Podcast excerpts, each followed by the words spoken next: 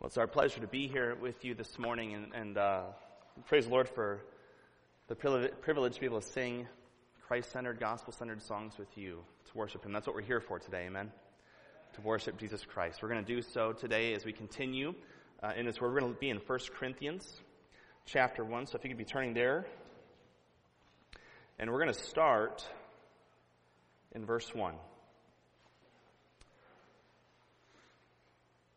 Says, Paul, called by the will of God to be an apostle of Christ Jesus, and our brother Sosthenes, to the church of God that is in Corinth, to those sanctified in Christ Jesus, called to be saints together with all those who in every place call upon the name of our Lord Jesus Christ, both their Lord and ours.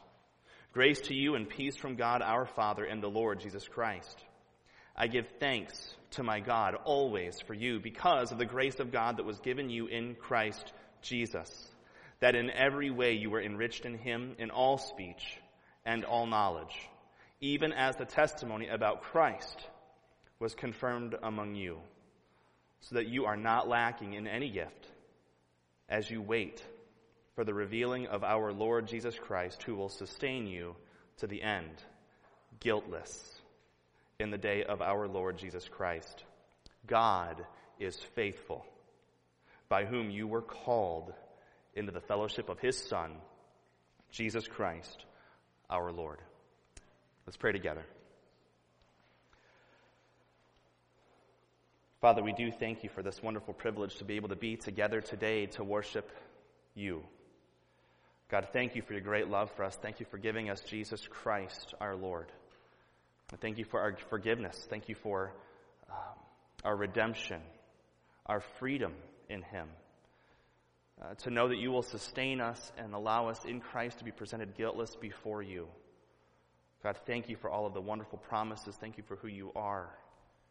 And God, may we honor you today as we look into your word. I, I pray, Lord, that you would uh, give me grace to, to serve well, to serve these people well today. God, give us grace to hear your word and to understand it rightly as you intend for it to be understood so that we can rightly uh, know you better and rightly apply it and glorify you with our lives. We pray this all in Christ's name. Amen. Well, before we get too deep into the text, let's talk first about its uh, recipient, the church at Corinth. Okay, Paul is writing to the church at Corinth around 55 AD. And this city was a major port city, a capital at the time of the province of Achaia, so the southern uh, portion of Greece. It was inhabited, of course, by Greeks, also Roman officials and businessmen, uh, other ancient Near East peoples, including many Jews. The town of Corinth, the city of Corinth, was known for its corruption. It's a great thing to be known for. It was known for its corruption. So much so that the people of the day, if somebody was acting in a corrupt way, would call them somebody who was acting like a Corinthian. There was a word for it to say, you behave like a Corinthian. And that would be a name that would be, be given to people. So that was the church's, uh, or the town's reputation. Paul came to Corinth on his second missionary journey. We can read about that in Acts chapter 18. And it says there that he was able to stay and minister there at Corinth for a year and a half. For about a year and a half, and really uh, much so unhindered. A guy named Crispus, who was the ruler of the synagogue, he believed. So the ruler of the, of the Corinthian synagogue believed on Jesus Christ and was saved. And the church started meeting in his house, which happened to be right next door to the synagogue. So if you can imagine, on, on Saturday, the Jews would come together at the synagogue, and then the next day, the Christians would come together at the house of the man who used to lead the synagogue to worship Jesus Christ. That was the scenario there in that town. And the man who became the new ruler of the synagogue was named Sosthenes. If you remember hearing that, that name was mentioned in, in the first couple verses in this, in this book. Uh, I have not seen that it's the same guy. I have not seen that it's not the same guy. So we don't know. So we'll leave it at that, okay? But it's the same name. Interesting nonetheless. Now, Apollos came after Paul. So Paul spent the year and a half there uh, planning, establishing, teaching, uh, winning people to Christ, and then Apollos came after him and, if you will, pastor the church moving forward. Now, there are several problems in the church at Corinth, and many times when we think about the book itself, we think of all the stuff in between the beginning and the end of this and all of the problems that Paul was addressing in this letter. This is actually the second letter that Paul wrote to the church. The first one also addressing other issues. Uh, but that one wasn't, uh, that one wasn't inspired for all of us. That was just for Corinth. And this is the one that we get. So what, what we call First Corinthians, to them it was second, okay? Um, but the church struggled to get the world, the sinfulness of the world, out of their own hearts. Now, ironically, they had no problem ostracizing unbelievers because of their sin. So if you can picture this, uh, the church, seeing unbelievers in their sin, didn't want to have anything to do with them, thinking that they were being righteous in doing so. Not a good plan for evangelism. But they would do things amongst themselves while they continued in their own sin unrepentant. Do you see the problem there, the disconnect? That's a backwards view, isn't it? Uh, in all of this, they evidenced a, a view consistent with a high view of self, thinking much and thinking often of me, and a low view of God, as if God existed for their own good pleasure. So this religious worldliness evidenced itself in, in different forms, one of them being sexual sin. The church seemed to lack self-control. And they also were rebuked by Paul for turning a blind eye to the sexual sin of others in the church, as if going unnoticed. There seemed to be this uh, allegiance in the church to celebrity pastors. You ever heard that terminology before? Uh, we know it because we say it in our culture today. But next in this chapter in 1 Corinthians, they have people arguing with each other, saying, I am of Paul, I am of Apollos, I am of Peter. And they aligned themselves with these preachers. Okay, over and over in this passage, we're going to see a lot of vertical viewing, which Paul's trying to point them to. Did you notice as I was reading that I said of God, in Christ, by God, His grace, our Lord, over and over and over? Paul is trying to reorient their view to be a vertical view, them and their Lord and Savior, right? The Corinthians were often stuck in this horizontal view thinking about themselves and thinking about others and what they thought of them. So we're going to have this constant struggle between the vertical and the horizontal as we read through this. And this horizontal gave them cause for this love or allegiance to these celebrity, if you will, pastors. The church also struggled with arrogance. They desired to maintain a status of wisdom, a prominence in people's eyes. There's that horizontal coming back again. Uh, as a result, many of them didn't like Paul's ministry. Paul, who was often in prison, Paul, who was often in chains, Paul, who was often rebuked and condemned by people around him. Uh, he wasn't, he, of his own accord, wasn't much of a speaker, wasn't much to look at. And so, because of those things, they didn't have a high regard for Paul. Now, are those things to have a high regard or no high regard for a person for? No, of course not, unless we're thinking about the here and the now. Um, also, legalism. You'd think, well, legalism, how is that? They have all these sins going on in the church. Shouldn't they be all doing all the right things if they're legalist? Well, no, because the point is of legalism is to write your own laws and to justify yourself. And so the Corinthian church was arguing about uh, the beliefs that they have, the convictions this person has, the rules that they keep and follow, the freedoms that they thought they had, arguments of conscience and they were uh, working against each other in these things. And so Paul rebukes them for this. And then finally, there seemed to be a spiritual gift battle going on at the church of Corinth. Kind of like this who has the coolest, most mysterious gift game? Who can perform it better than anybody else? If you think future in the book of 1 Corinthians, there's a reason why Paul had to, had to rebuke them and say that not everybody gets the same gifts and that not all the gifts are superior. Tongues being the main one, that he said, do not value that that highly. And he had to tell them, do everything decently and in order. Now, why would he have to say that if they weren't doing everything indecently and out of order? So you want to picture a church that values the coolness and the, the mystery of tongues, and they're almost wanting to outdo each other and all fighting for this really cool, mysterious gift. And Paul has to say, hey, church, that's not where it's at. Calm down.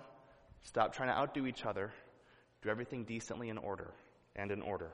Uh, these are some of the things that the church struggled with. So, overall, there seems to have been a consumeristic culture in the Corinthian church. And it was true of the town as well. So, it remained in them as a people, in their knowledge and in their culture. This idea of what's in it for me. It's a good thing we're not like that in the U.S., right? Uh, here's a couple of examples of us not being that way. Uh, UPS, what is their slogan? What can Brown do for you? How about Burger King? We had to think of that one. At Burger King, you can always have it your way. That's right. Have you ever heard somebody say they were shopping for a church?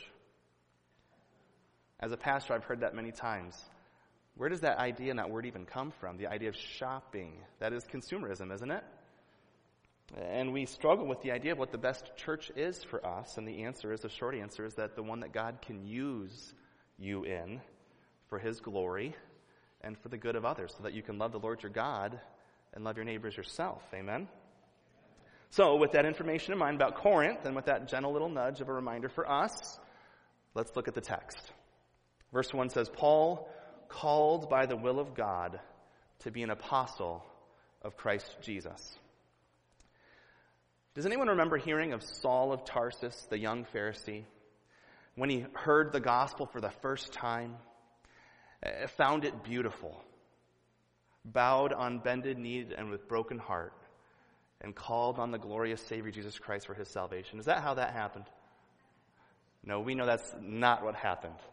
Uh, Saul of Tarsus, the young Pharisee, was growing in prominence as a persecutor of the church. What was the will of Saul? To hate Christ and to hate the church. That was the will of Saul. This says Paul, Paul remember his name changed to Paul, called by the will of God to be an apostle of Christ Jesus. In Acts 9, we see Paul on the road to Damascus going outside of Jerusalem, expanding the boundaries of persecution against the church, leading the way, charging ahead, and he's abruptly stopped. We love in scripture so many times it says, but God. This is Paul's but God moment as he's going to Damascus to persecute Jesus Christ, he's, con- he's convicted of, and the church. God intervenes, and Paul is called right there to be an apostle by the will of God. And Paul didn't get his authority. Think about this. What is the Corinthian church all about and this idea of consumerism?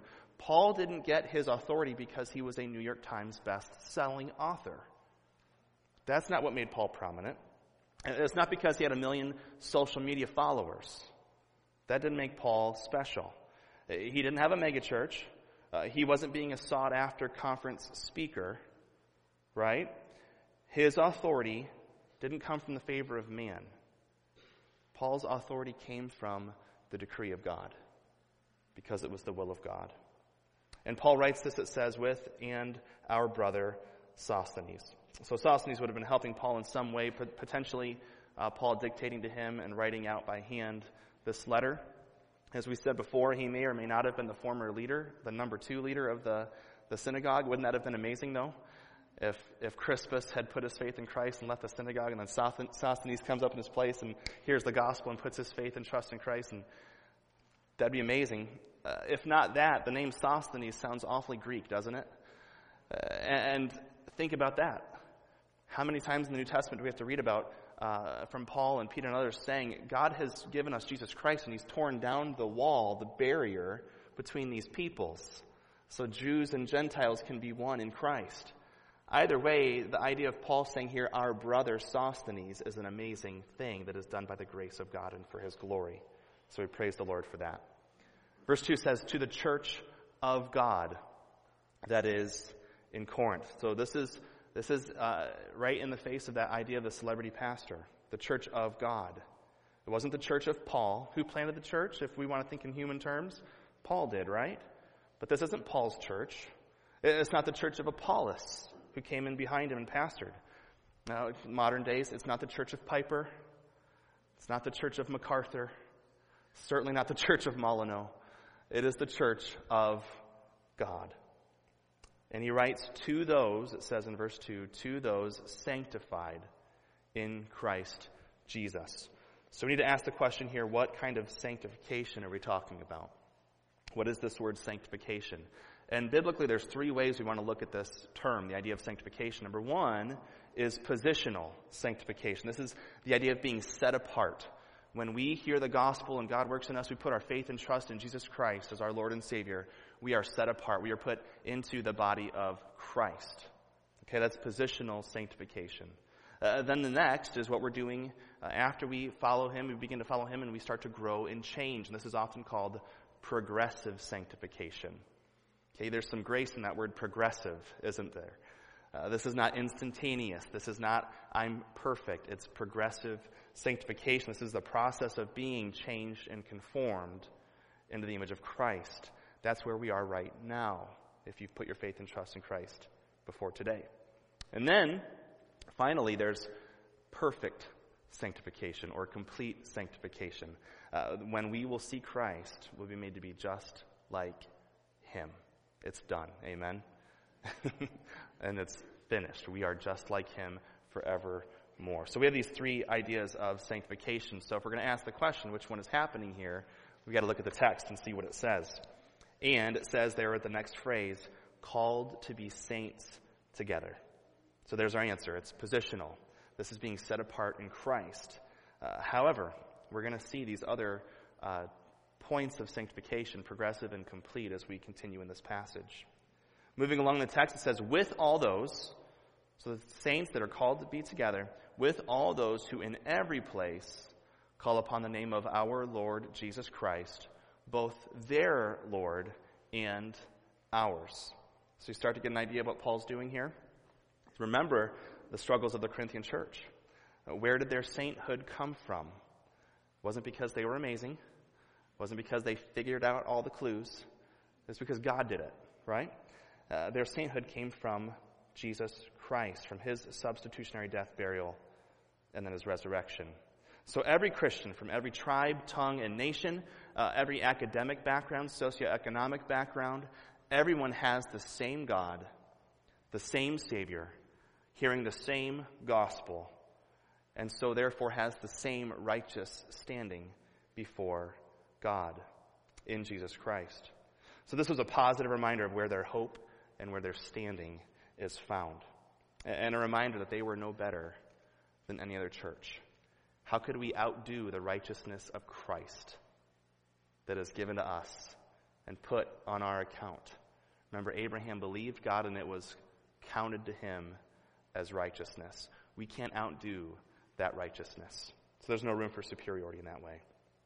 Verse 3 Grace to you and peace from God our Father and the Lord Jesus Christ. And then he says it in a, again in a different way in verse 4 I give thanks to my God always for you. Again, because you're so amazing? No, because of the grace of God that was given you in Christ Jesus.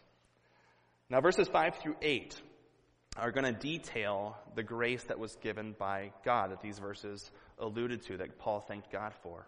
And there are three gifts of grace that we want to uh, find in these verses.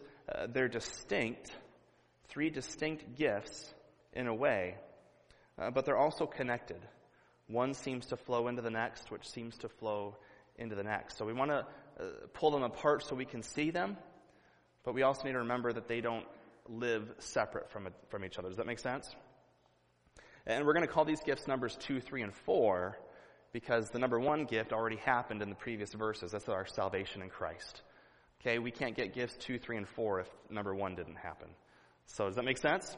So salvation is number one. These are the gifts that God graciously gives to his saints as they work out their salvation. So let's go ahead and look at verse 5.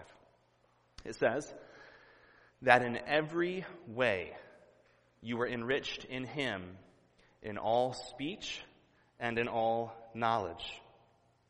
Now we're going to cheat a little bit here and look down to verse 7 where it says, so you are not lacking in any gift. And we want to look there because if we understand that, then we can rightly understand that Paul here is referring to gifts given by God to the saints in order to help them to speak the truth and then to apprehend that truth. So God, and this is in AD 55. Remember, they're not reading the book of 1 Corinthians. They've been doing this before the book got to them. Okay? In some ways we might say, praise the Lord that we have this and it's done and we know it's good, right? But God has gifted the church in such a way that people can speak the truth speak the truth of God's word. And the, and the word speech there is the word Greek word logos, which often is translated as word. So speaking the truth, the word from God, and then God gifts us as well to be able to hear that truth, be able to understand it, and not just be able to hear it and know what it is and acknowledge that it's there, but to apprehend it, to make it happen, to have a knowledge of it. Does that make sense? So God's gifted us in these ways. So this is the instruction of God. This is the instruction of God given to us. It says in verse 6 even as the testimony about Christ was confirmed among you, so that you're not lacking in any gift. The testimony of Christ confirmed.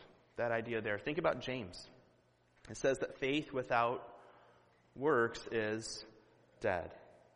Uh, when you teach someone how to read, just imagine teaching someone how to read, would you be satisfied and, and have joy when that person says, I now know how to read, thank you, and then walks away and you never see them actually read anything? How do you know that you've accomplished the task? When your student begins reading, they actually have to do it. They have a knowledge of it when they're participating in it, right? This is the testimony of Christ being confirmed amongst the church. God has gifted them through instruction in all speech, proclaiming the Word of God, in all knowledge, apprehending and understanding the Word of God. And as they do that, because they're in Christ, that next step of grace slides right into the living out of what they've understood. So, in a sense, we're going to call this our occupation. God didn't save us just to hear the Word and to acknowledge it as true, but then the next phase to practice it, to live it out. So, so far we have our instruction from the Lord and we have our occupation that's given from Him. The Christian has been redeemed and bought with a price and lives to be pleasing to God. 2 Corinthians 5 9, we make it our ambition in everything, whether at home or away, to be pleasing to Him. That's what we're called to be. Okay? So, uh, 2 Timothy 3, 16 and 17, some verses to help us with this understanding. Uh, 2 Timothy 3.16 says, All scripture is breathed out by God, profitable for teaching, for reproof, for correction, and for training in righteousness, that the man of God may be complete. And the word, the idea there is perfect. So is there a hole in the Bible? H-O-L-E? that we would say, well, you know, the Bible is really helpful, but there's some other things we got to learn in order to do this. The Bible says it's complete. It has everything we need for the man of God to be complete, equipped for every good work. 2 Timothy 2:15 says this, "Do your best to present yourself to God as one approved, a worker who has no need to be ashamed, rightly handling the truth." A lot of times we use that verse like a proof text and we, we think about the rightly handling the word of truth part, which is obviously very important. We want to rightly handle the word of truth, but what does that verse say preceding? That is the fruit of rightly handling the word of truth, that the person of God would be an approved worker. How do you know you're living your life the way that is pleasing to God? Because you have rightly divided the word of truth. Those things go hand in hand. You can't separate the two. Okay? So that's what we're called to do. Now, go again. Remember the Corinthian church and their spiritual gift competition that they were having. Uh, Paul is teaching them right away at the beginning of this letter that the accurate preaching, the teaching of the Word of God, the learning, and the application of that truth, that that is the evidence that God has gifted the church. It wasn't amazing signs and wonders. Paul says, Church, you are hearing the truth of God. People amongst you are speaking the Word of God. You're hearing and understanding the Word of God and you're beginning to put it into practice. That's every indication we need that God has gifted you. That's where it's at. That's the epicenter of it. It's not cool tricks. It's not smoke and mirrors. I'm humble and I'm hearing the truth of Christ and I'm living it out in my life. God's gifted you you have the spiritual gifts, and that's the evidence of it. Okay?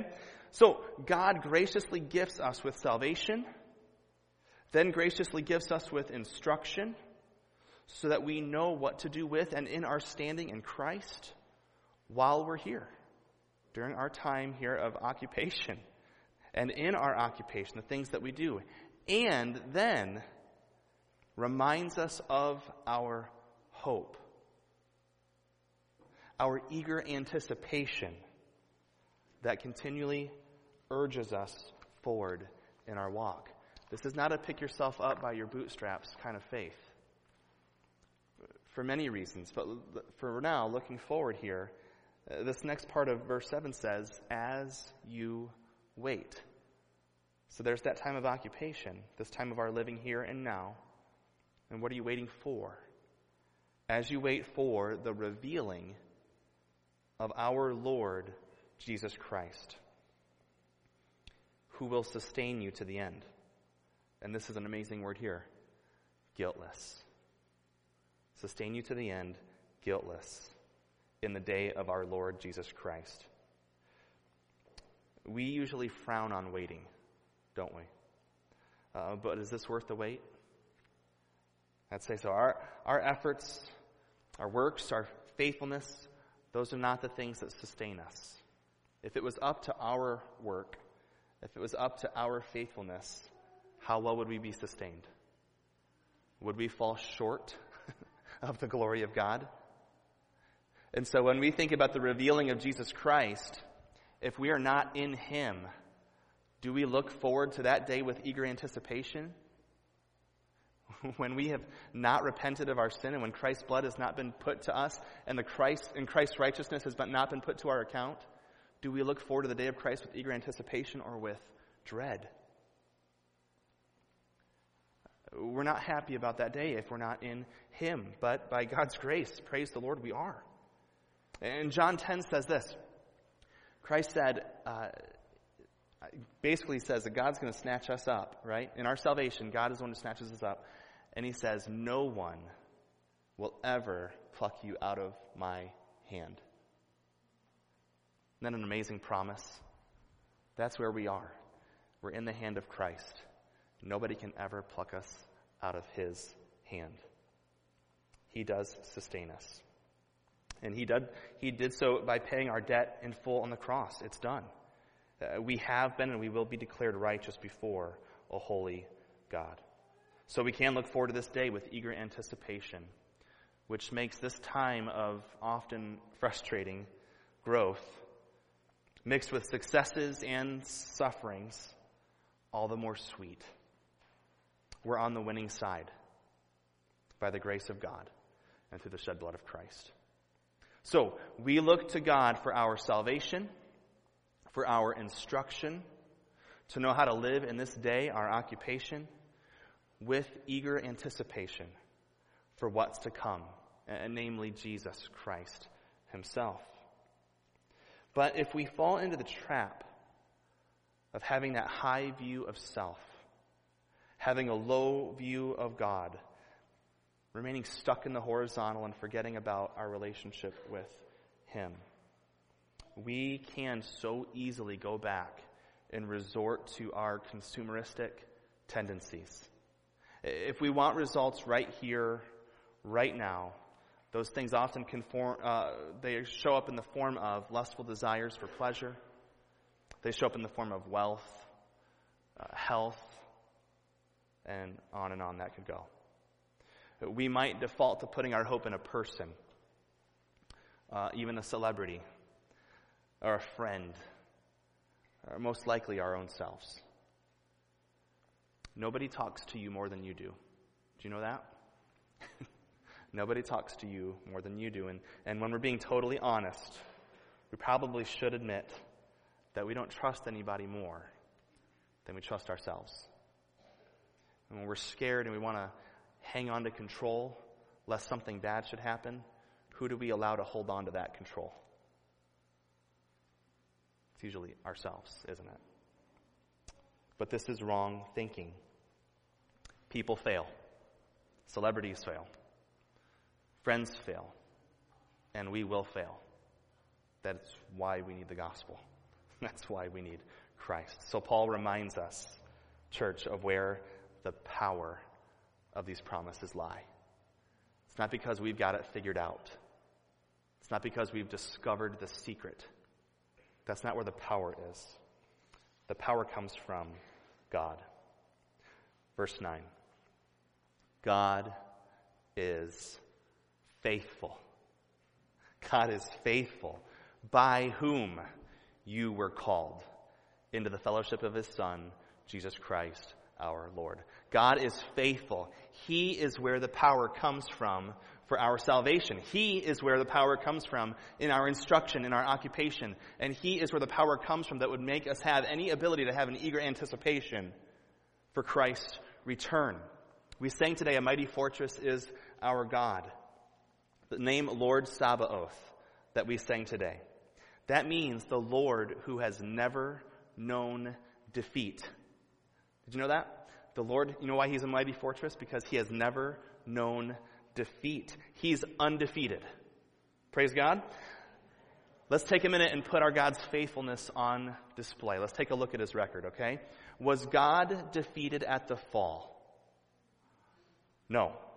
The seed of the woman was promised. What will he do? Will crush the head of the serpent. Uh, was God defeated by the sinfulness of man in the days of Noah? Things got pretty bad. Was God defeated then? No, not at all. God brought judgment through the flood, but preserved mankind, preserved the seed in the ark through Noah and his family. Uh, how about this? After that, was God defeated when man chose to make a name for himself at the Tower of Babel? Remember, God said, Be fruitful, multiply, spread all over the earth. And the people said, We don't want to. So let's build a tower that reaches up into the heavens and let us make a name for ourselves. They weren't trying to be an awesome people with a great name of themselves. They were making a false God on purpose for the sole reason of giving them a, an excuse to disobey God. Was God defeated then? That's right. The answer is no. God confounded their languages and then spread them over all the earth, his way, as he'd commanded. Uh, was God defeated by the barrenness of Sarah? God had promised Abraham that through his seed all the nations of the earth would be blessed. God wasn't defeated by that. Even when Abraham and Sarah tried to devise their own schemes to make God's plan work in their own minds, God still gave them Isaac in their old age. Was God defeated by famine throughout the Middle East? Think a couple generations down in the book of Genesis. Uh, famine didn't destroy the people of God. He placed Joseph in Egypt and used him and used what man had meant for evil. Think of Genesis 50. What man had meant for evil, God used for good to save many people. God wasn't defeated through that. Uh, was he defeated by Pharaoh and Pharaoh's enslavement of the people of Israel? Well, no, absolutely not. We know that the plagues that God brought whooped out, wiped out right? Kicked the backsides of the gods of the Egyptians. God was not defeated then, and he led his people out of there and into the promised land. This list goes on and on. When Israel continually rebelled in the time of the judges and got themselves in trouble, God raised those men and women up, Deborah, to save them from their oppressors. Uh, when the king uh, that the people wanted, Saul, when he failed, God brought up and raised up a man after his own heart and promised that king, David, that one of his descendants would sit on the throne forever. Uh, when Haman tried to pursue a systematic genocide of the Jewish people, God raised up Esther, raised up Mordecai, and preserved his people. Go forward to the birth of Christ.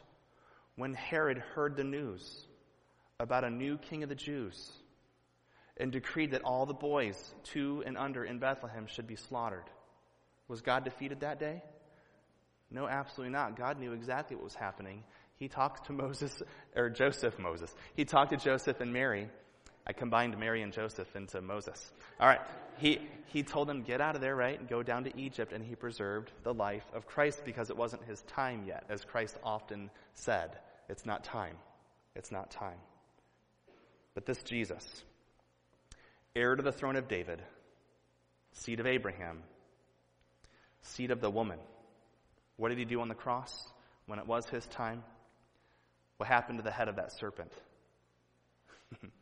Christ on the cross crushes the head of the serpent. And once again, our Lord is Sabaoth. He is yet undefeated. Amen? When that serpent might have thought he'd won, Christ proclaimed victory and rose from the grave, defeated death, proving he is the Christ, and all of God's wrath against our sin was once and for all appeased. So we have no fear or dread in that sense before a righteous God when Christ is revealed. We can look forward to that day with eager anticipation, knowing that the righteousness of Christ has been put to our account. God is faithful. He always has done what he said he was going to do. He will always do what he says he's going to do. He has never known defeat, and he will never know defeat. We want to be on that side. We want to be in him. If this is the God who has saved us, if this is the God who has given us his word for our instruction, who's given us the greatest way to live, uh, the greatest way to fulfill his calling and purpose for our lives, which is our greatest satisfaction, our greatest joy, anyways. And if this is the God who we anticipate seeing face to face in the person of Jesus Christ, then why would we ever look to ourselves for any power, for our own type of guidance, for our own intellect or wisdom against his will and his way? Church, He is where the power is. That's the source of power. God is the one who is faithful. So let's make not much of ourselves, right? Let's humble ourselves and make much of Him. This would be kind of a silly illustration, but would you ever plug a lamp into an outlet and expect that light bulb to power up and energize the nuclear power plant? Do they all sit at their desks there with, with the huge smokestacks and all the nuclear energy going on under their feet? That's kind of a scary thing to think about, isn't it? Sitting at their desk, hoping, waiting for you to turn your light switch on. Because if you don't, they can't work that day because there's no power heading their direction. That's not how it works, is it? Is God on par with a nuclear power plant? God's power far surpasses any power that any nuclear power plant could ever hope to produce. His faithfulness far exceeds. Do we ever worry about our electricity turning on? Praise the Lord, we live in a country where we turn lights on and we always expect them to turn on, right? Not everybody in the world has that. We do. Uh, is God's faithfulness greater even than that? Absolutely. Absolutely. We got to turn to Him. We must then, church, look to our faithful God and His amazing grace for our salvation. For our salvation. Remember that we're sinners. We are hopeless outside of Christ. God, Romans 5 8, God commends His love. He shows His love towards us, and that while we're still sinners, not because he looked at us and said, that guy is going to be great. That woman is amazing. No, while we're still sinners, God sent his son to live a perfect and sinless life, perfectly fulfilling God's law and taking upon himself on the cross our sin so that we could made, be made righteous with the holy God. That's God's power for our salvation. If you've not put your faith and trust in that, that's the gospel. If you've not put your faith and trust in that, would you do so today? the Bible tells us we repent of our sin. None of us are on the par with the glory of God. We've all fallen short. We all have sin. And if you haven't done so, would you repent of your sin today even and put your faith and trust in Jesus Christ and his finished work for your salvation? That's where the power is. Uh, God's power is for our instruction. Church, we cannot speak with any authority. We cannot speak with any authority if we are not speaking the truth of the Word of God. Even our experiences can lie to us. The wisdom of man is foolishness compared to God. Our authority comes from the Word of God. We must look to God for our occupation, the things that we do. God created us. He redeemed us. He sustains us. He is working to sanctify us. And He's promised to completely sanctify us. And that's all, like 100%, by His grace and for His glory. So, church, He gets to call the shots. It's up to Him on how we live. And we have to trust in God for our anticipation. Our best life isn't now. It's just not. It can be a great one. It can be a great one if God is the Lord of it. But our definition of great will be different. Remember when Paul said that he can do all things through Christ who strengthens him? He had not just scored a touchdown. He had not just won the lottery. He was in prison, in chains for the faith, and yet he had found all joy, and he knew life was great. Because he was exactly where God wanted him to be, doing exactly what God had called him to do. Our God, our faithful God, has promised to make everything new and has given us eternal life with Him forever. there will never be anything better than that. So we look forward with eager anticipation to the best life there could ever be a life with Christ forever. Church, God knows what He's doing, and He will always prove to be faithful. So let's continually remember to humble ourselves. Let's commit to doing God's work, God's way, and for His glory. You pray with me? Lord, thank you for the gifts that you give to your church.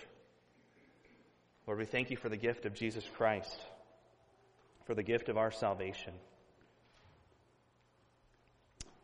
God, thank you for the gift of your word, that we can know and understand it. God, thank you for the gift of our sanctification, that we can hear the truth of your word and then, and then rightly apply it to our lives. And thank you for the joy that we can have as we follow your command and as we follow your will for our lives. And God, thank you for our blessed hope, the glorious appearing of our great Savior, Jesus Christ. God, may we live this life in this way, your way, for your honor and glory and praise. And I pray all this in Christ's name. Amen.